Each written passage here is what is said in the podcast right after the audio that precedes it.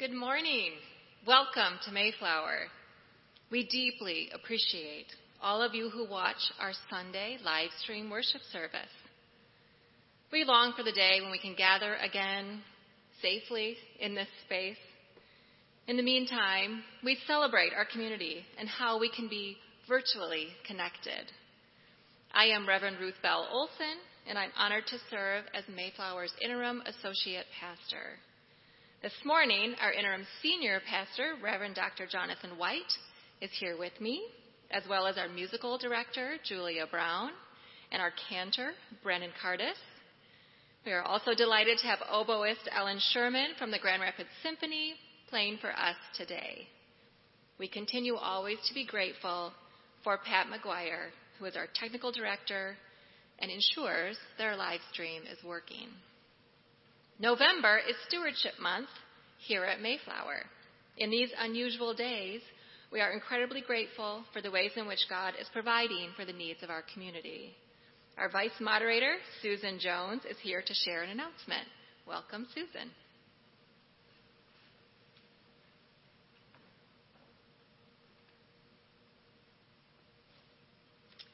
Thank you, Ruth. Good morning. As Ruth said, I'm Susan Jones, and I'm your vice moderator and personnel chairperson on this year's Mayflower Church Council. I have a short stewardship message for you today. We pray that those who are able will continue to give their 2020 tithe in support of Mayflower and do the same in 2021. Our stewardship chair, Ken Goodson, calls this holding serve. Now, if like me, you are not a tennis player, here's what that means. It, holding serve means win the game you're playing, and that's what we're trying to do for our church. Please continue to help Mayflower get through 2020 by keeping your promise to the church and fulfilling your pledge commitments for this year. We do know that some of you are experiencing added stress and strain from unemployment or reduced income due to the COVID crisis. If this is the case, we do ask that you take a sabbatical from giving this year. Our current expenses run a little under $19,000 a week, or about $985,000 a year. That includes our current staff, building, and church programs, with reductions made by council, including an outreach reduction from 15% to 3.5%. Long term, Council wants to make sure Mayflower survives to continue to serve others in need through Christian outreach. It is only with your support that we can return this loss and increase this percentage, allowing our church the ability to reach out and help others now and in the future. In addition, please continue to help Mayflower in the remaining days of 2020 by keeping your personal financial promise to the church and fulfill your pledge commitment for the year. I join our stewardship chair, Ken Goodson, then, in asking all of us to prayerfully consider helping Mayflower hold serve with our commitments for 2021. Pledge cards will be out in the mail the week of the 16th, and Ken will talk more about that next week. In the meantime, you may pledge online. I did that this week, and it's the easiest way to get this done. So if you want to do that, just go to mayflowerchurch.org and in the upper right corner, you'll see three horizontal lines. It's right beside the search box. Pull that down and click support, and then click 2021 Annual Stewardship Pledge Form and make your pledge. Thank you so much.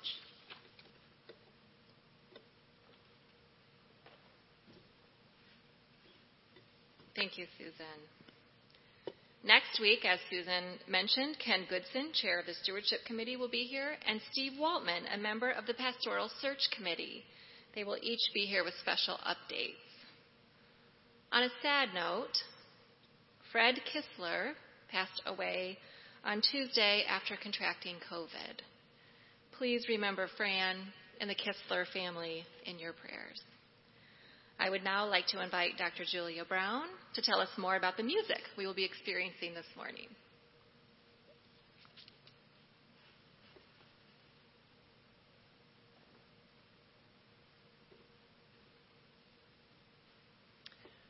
To say a word about the text for the Bach aria that you will hear after the sermon.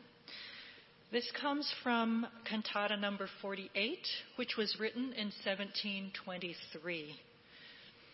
And the text is based on Ephesians and on Romans that say, put on a new man or a new self or a true self. And talking about living a better, more fruitful life. And in this aria, you have equal partners with oboe and alto. And I'm so happy to have here today Ellen Sherman, who you just heard playing the Debussy uh, prelude, and Brennan Curtis. And Ellen, you will hear again on December 1st. Uh, this week we began our publicity for Grand Rapids Symphony Orchestra virtual concert here at Mayflower in our sanctuary. Um, this will be a chamber program because of COVID, smaller groups in smaller places, different places. Um, there will be, I believe, eight of them on December 1st, 7 p.m. This will not be available after for streaming, so you do have to sign in at that time. And we'll continue sending out information about that in the next few weeks. Um, the other uh, very exciting music piece that our, our, own choirs have been working on is our Christmas cantata, which will be virtual this year. Uh, Amahl and the Night Visitors by Gian Carlo Menotti. And uh, our singers uh, have been working, actually, we've been recording since early October. This is a huge, monumental project which will all come together on uh, December 13th. It's a Sunday morning at 10:30 during worship. So we have pictures out about um, showing how our recordings have been going, and we'll continue giving you updates throughout the next few weeks.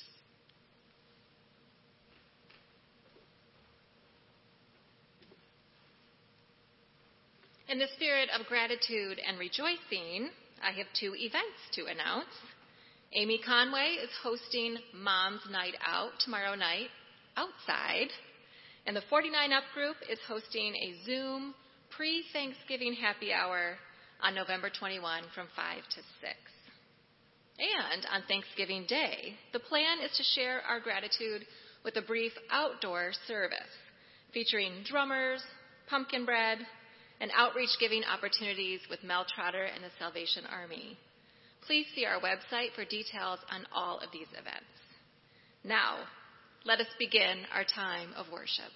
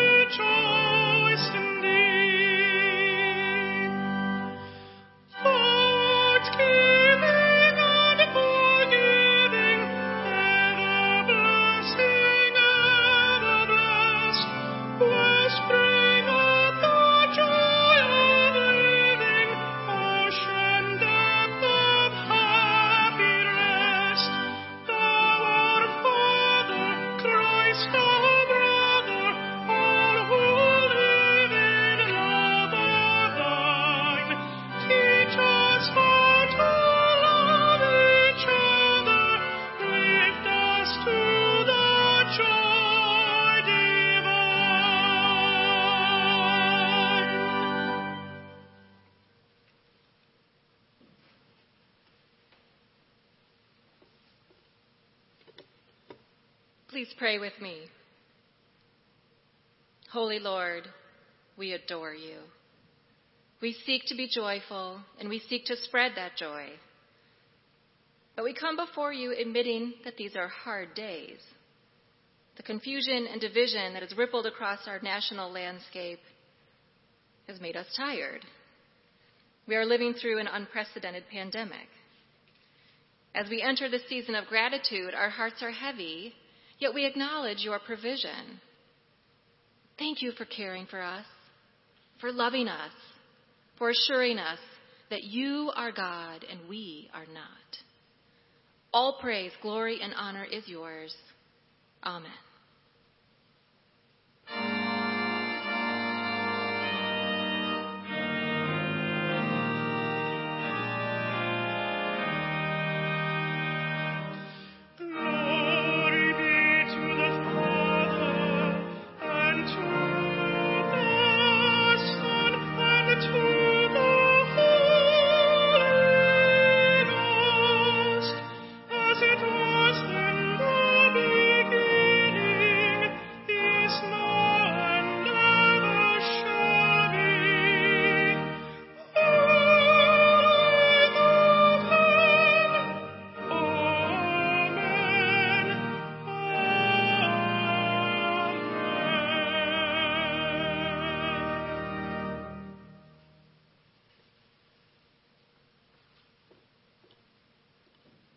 Our first two scripture readings can be found in the books of Joshua and Amos. Joshua 24, 1 through 3, 14 through 15. Then Joshua gathered all the tribes of Israel to Shechem and summoned the elders, the heads, the judges, and the officers of Israel. And they presented themselves before God. And Joshua said to all the people, Thus says the Lord, the God of Israel. Long ago, your ancestors, Terah and his sons Abraham and Nahor, lived beyond the Euphrates and served other gods.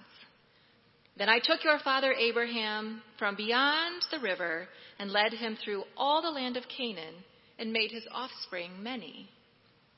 Now, therefore, revere the Lord and serve him in sincerity and in faithfulness. Put away the gods that your ancestors served beyond the river and in Egypt, and serve the Lord. Now, if you are unwilling to serve the Lord, choose this day whom you will serve, whether the gods your ancestors served in the region beyond the river, or the gods of the Amorites in whose land you are living. But as for me and my household, we will serve the Lord.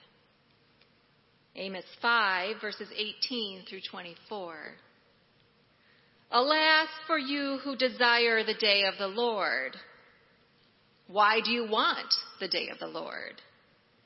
It is darkness, not light, as if someone fled from a lion and was met by a bear, or went into the house and rested a hand against the wall, and it was bitten by a snake.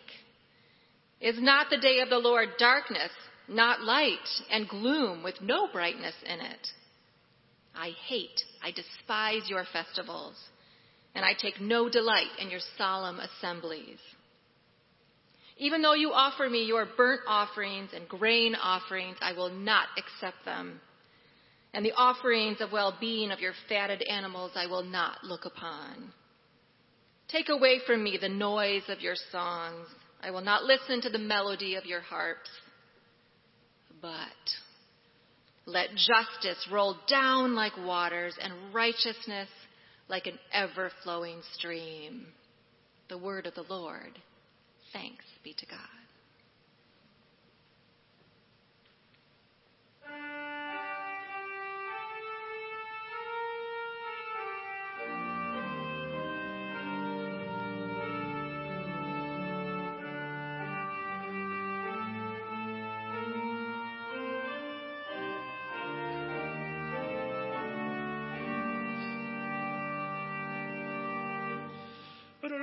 Rejoice, rejoice,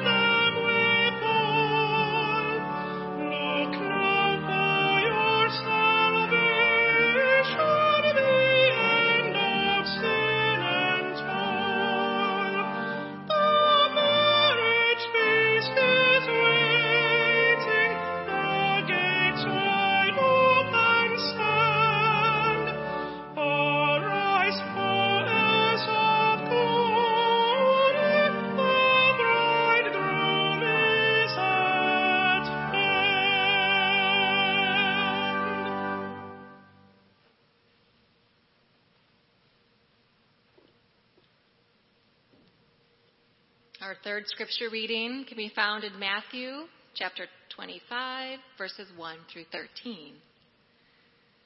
Then the kingdom of heaven will be like this Ten bridesmaids took their lamps and went to meet the bridegroom. Five of them were foolish, and five were wise.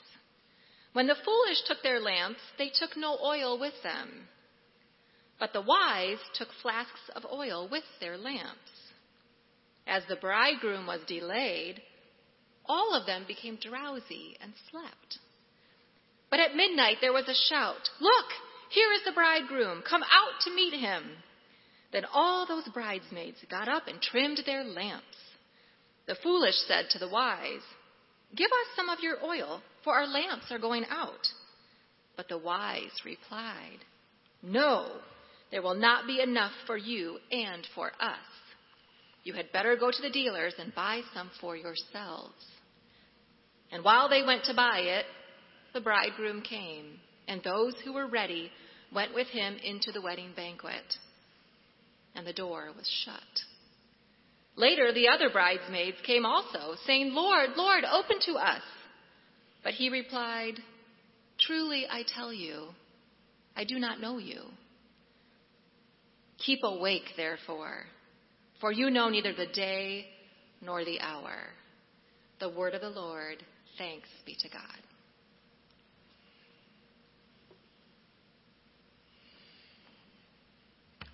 Let us pray. Holy One, open our eyes to see your truth. Open our ears to hear your truth. Give us the will and wisdom to follow your truth. Amen. A few months ago, when Mark and Lynn were here, they were both gone a particular Sunday, and I was preaching. I preached on this text, uh, the bridesmaids. And my theme was that five bridesmaids knew the way in. Five bridesmaids didn't. They had to find their own doors. It wasn't that they were excluded from the banquet. They could not go on somebody else's spiritual path. They had to go on their own spiritual path. Today I would like to talk about not the doors to get into the banquet, but the banquet itself. Where is Jesus asking us to go? To start, I'd like to use uh, two terms that Thomas Merton used.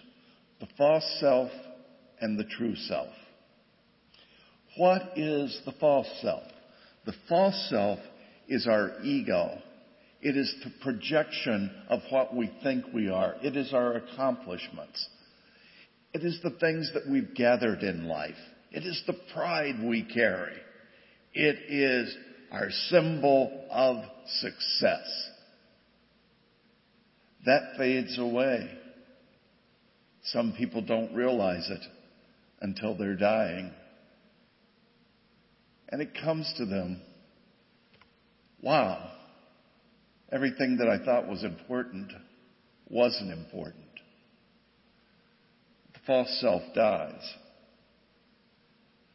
But the false self can die sooner if we are willing to take the step. Merton says that the true self is the inner self. It is the Christ within us. Jesus says in the Gospel of John, I am in the Father and the Father is in me. I am in you and you are in me. The clear expectation, the Christ is inside us. It is our divine self. It is our holy self. It is our God self. It is God in us.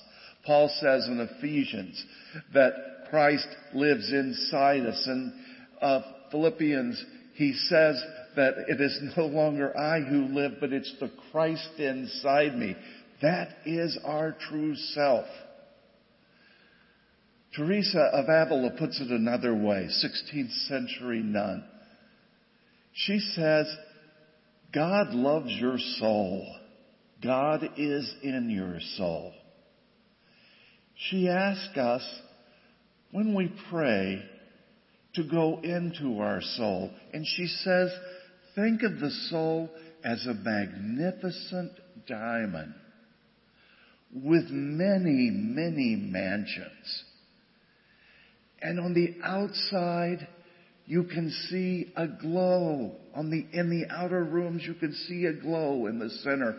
That center is God because your soul is a part of God. Teresa says in deep prayer, we can move closer and closer and closer. And if God gives us the gift, we can even get to the deepest part of our soul and see that we are divine. And the divinity in us will unite with the great divinity outside. We'll see that it's all one.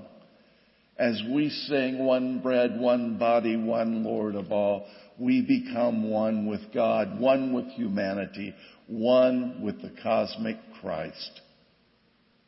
It's all one cosmos. And we're part of it. We are divinely part of it. That is the true self. It's available to our species. God has given us the gift of self-reflection so that we can understand it's not the outer accoutrements that define us.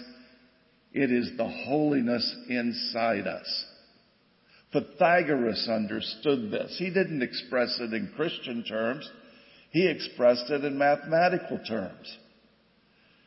We know him for the theorem. We know him for the way he balanced the planets through, through math. But Pythagoras also believed in contemplation and he, uh, he focused on numbers because he thought they were pure. They took him to points of utter happiness where he realized that he was one with the perfect. Plato suggests the same thing. He expresses it differently. Plato talks about the ideal, and the ideal is one thing. It, it brings all things together. It is not simply a God that is good, although he didn't mean the Christian God. It is goodness itself, all wrapped in the unity of one. When we give up all of the things that we think we are, we move from lower levels of logic to pure logic.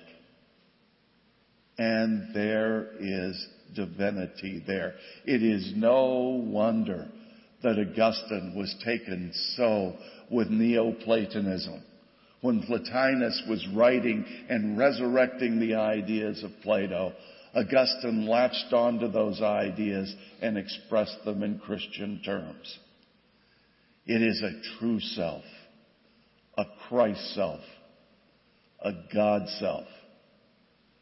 We look at the world completely differently when we come to that realization.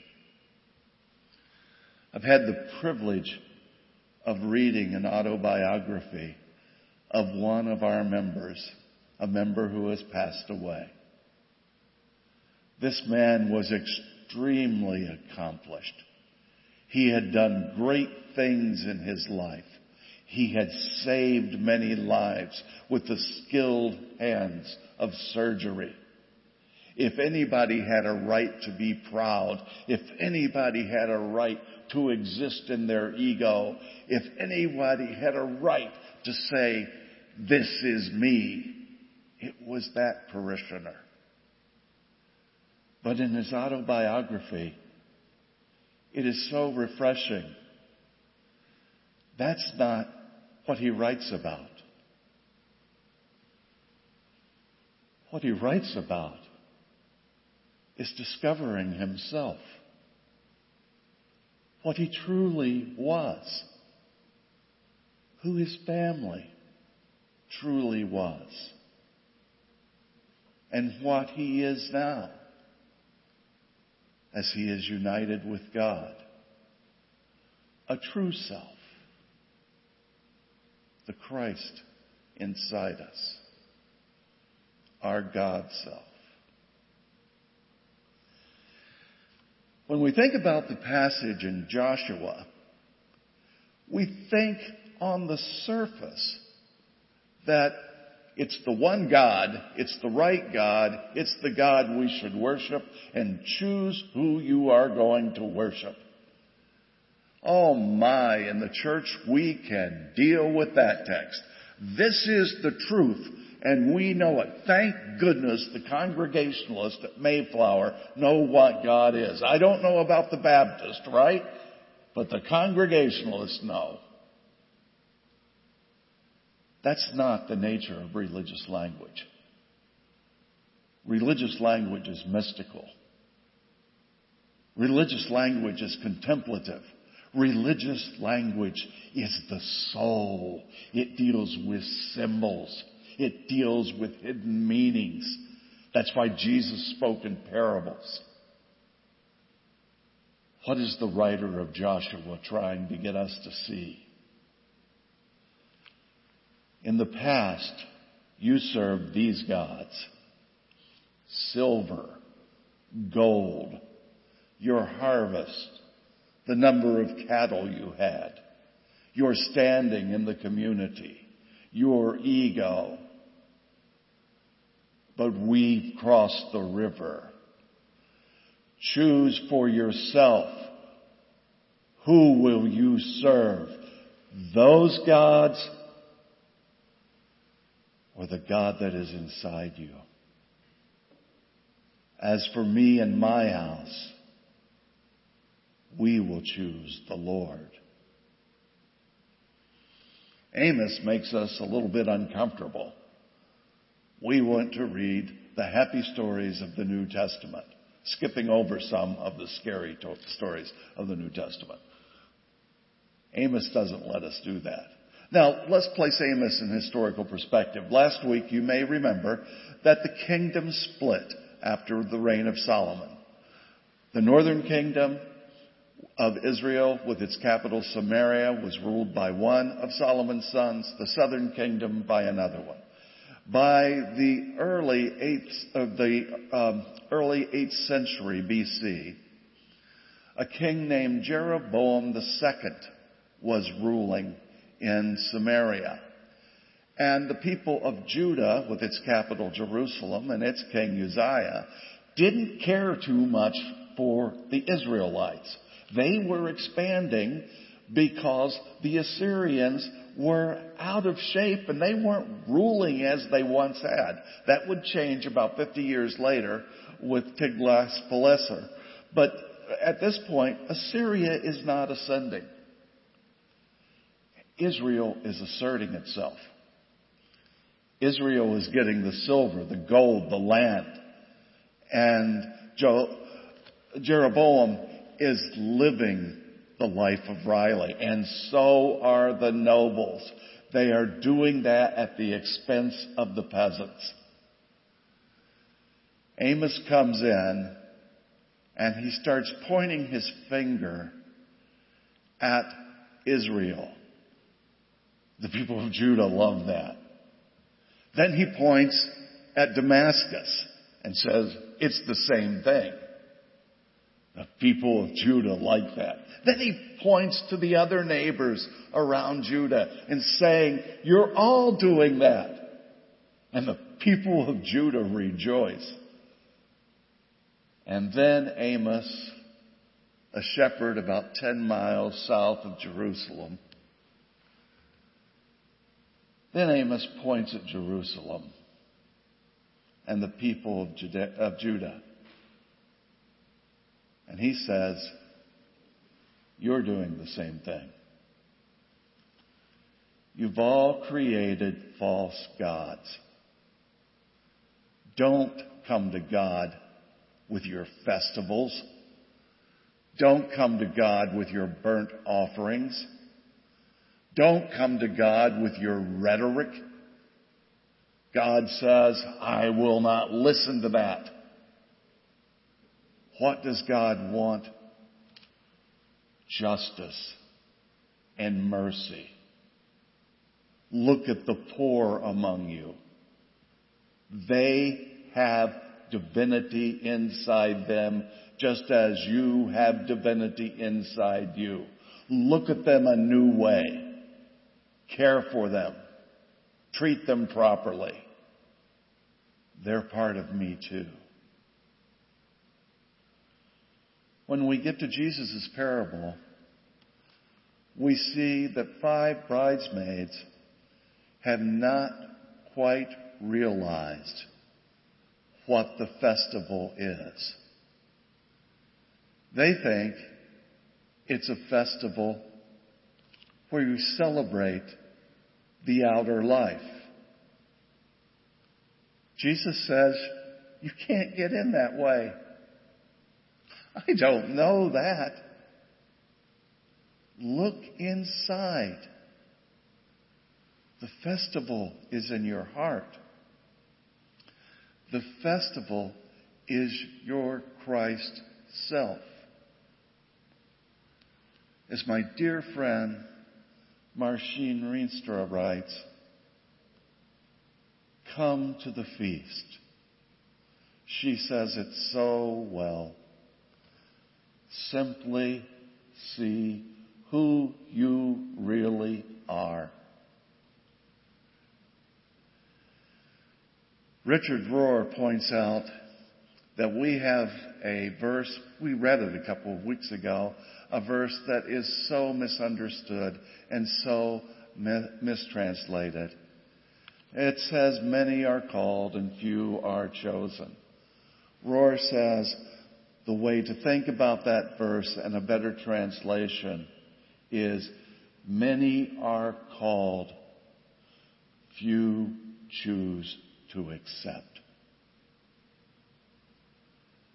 When we see who we really are, when we see the great I am that spoke to Moses, we realize that a spark of I am is in us. And we can say, here I am, Lord. Here I am. I am.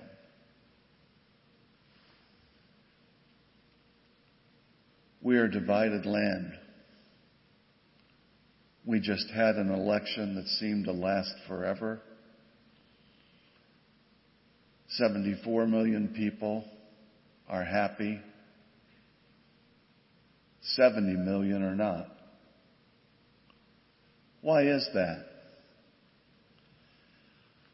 We're not looking at who we really are. Wes Granberg Michaelson, former leader of the Reformed Church in America, wrote a devotion this week. He began by saying, quoting a French poet, saying, everything begins in politics and ends in mysticism. Wes writes, no, Let's think about that another way.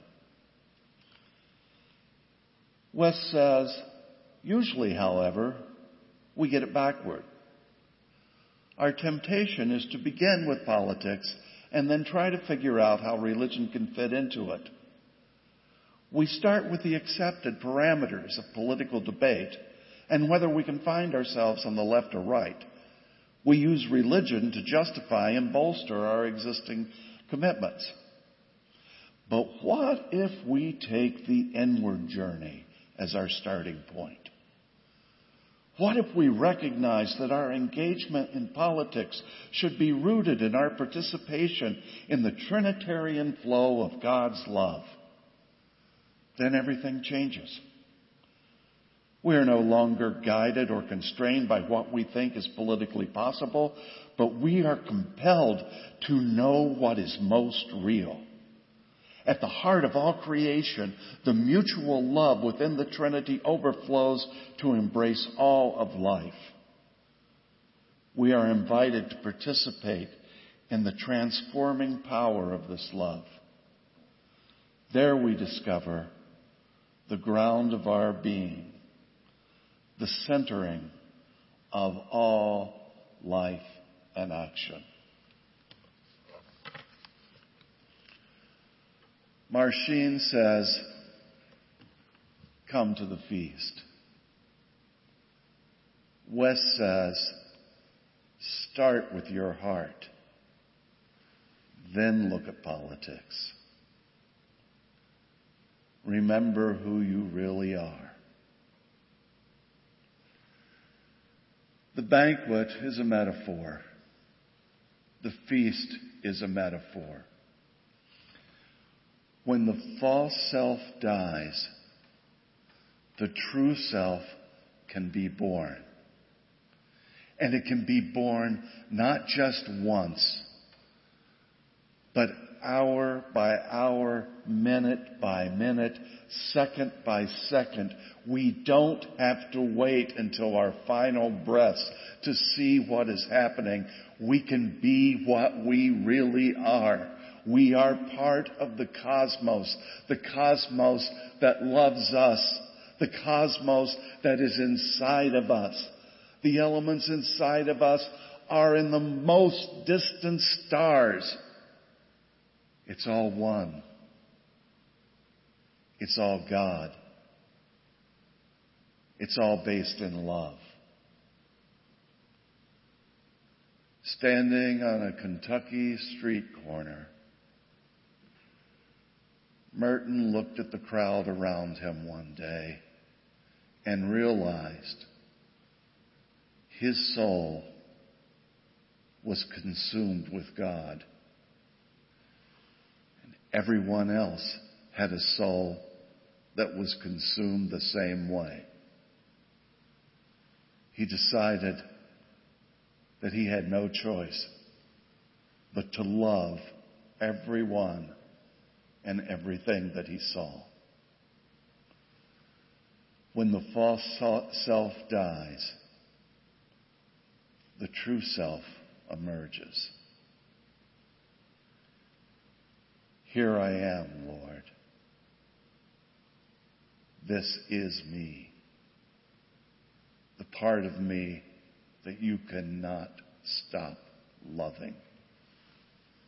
In the name of the Creator, the Christ, and the Holy Spirit. Amen.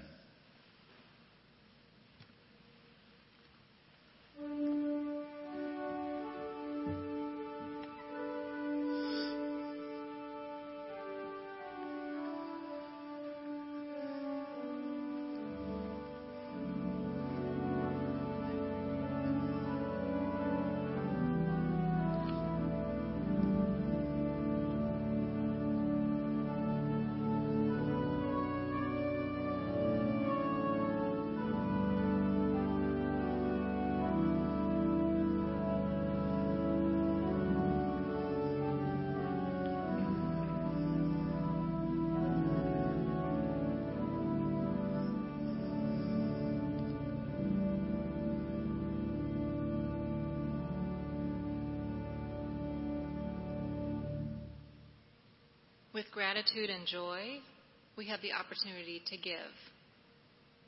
Your gifts, tithes, and offerings are a blessing.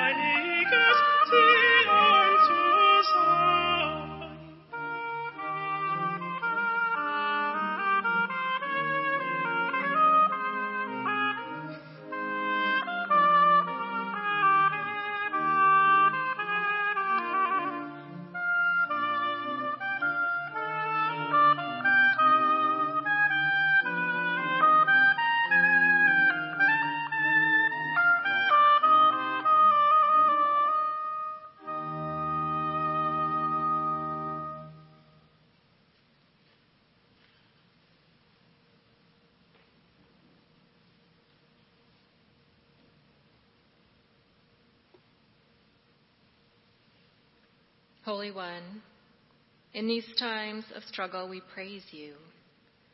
Help us to continually hold this posture of praise as we give and as we sacrifice.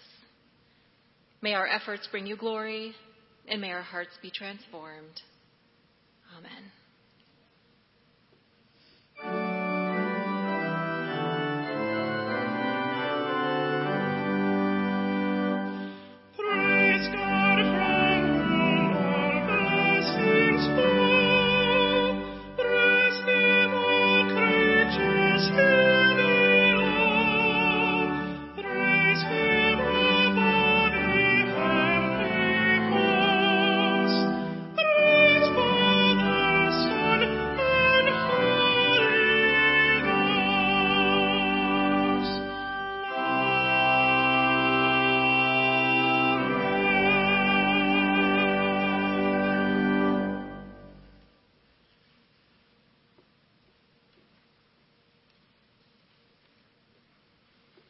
Morning, as we prepare for our time of congregational prayer, let us quiet our spirits to receive what God has for us.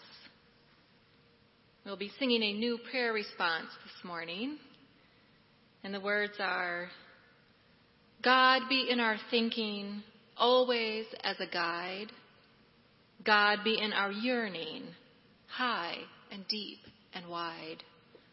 God be in our caring, with us intertwined, as we grow to love you, heart, soul, and mind. Let us pray. Holy God, we gather far and near to seek you together this morning.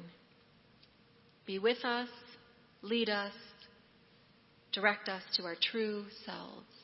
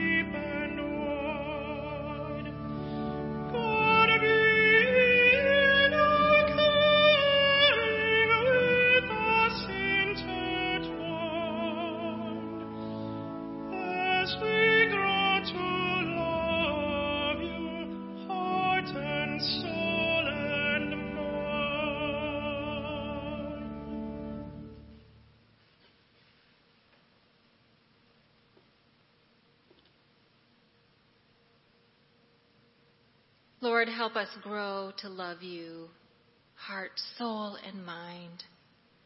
As Jonathan taught this morning, there is a divine banquet that we are all invited to.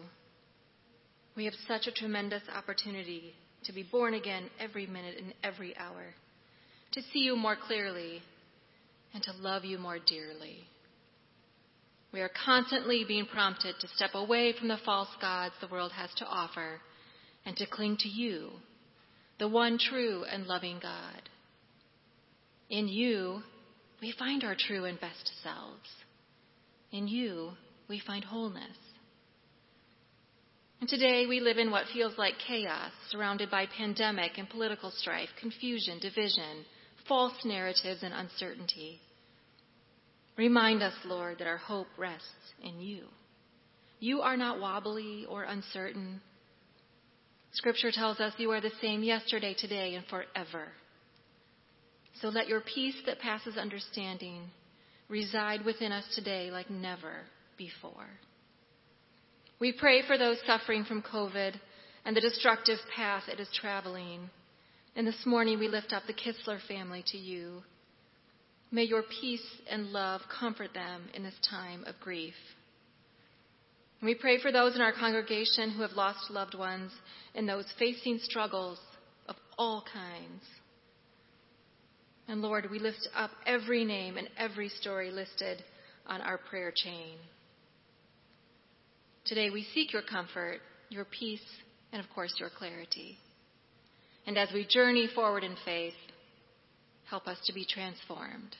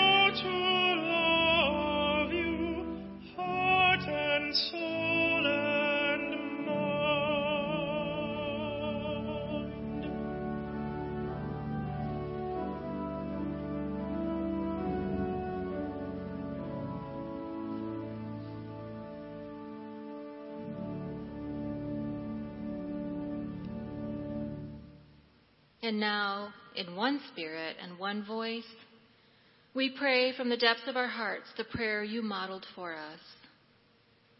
Our Father, who is in heaven, holy is your name. Your kingdom come, your will be done on earth as it is in heaven. Give us today our daily bread and forgive us our debts as we forgive our debtors. Lead us not into temptation, but deliver us from evil. For yours is the kingdom, the power, and the glory forever. Amen.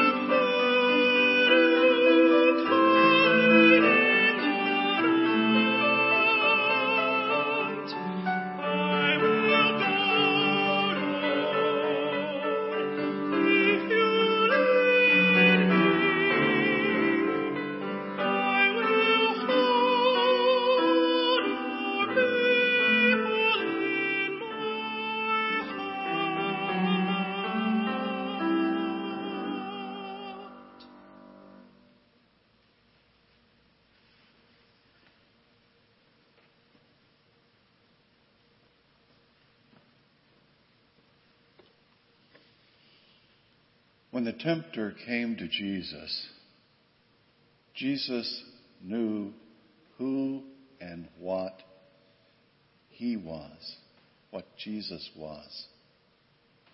The true self. We emphasize Jesus' divinity and we say Jesus is God. But that doesn't capture the whole. Jesus was fully human and he realized the God inside of himself. Christ was not his last, name. Christ is what he was. The tempter said, I'll give you all of these kingdoms. They can all be yours, all glory, honor, and power on earth if you worship me. And Jesus said, I am. So, whether you're on top of the world or the world is on top of you, remember the spark inside you, your true self, is the spark of God. And it can unite with God now if you choose. In the name of the Father and the Son and the Holy Spirit. Amen.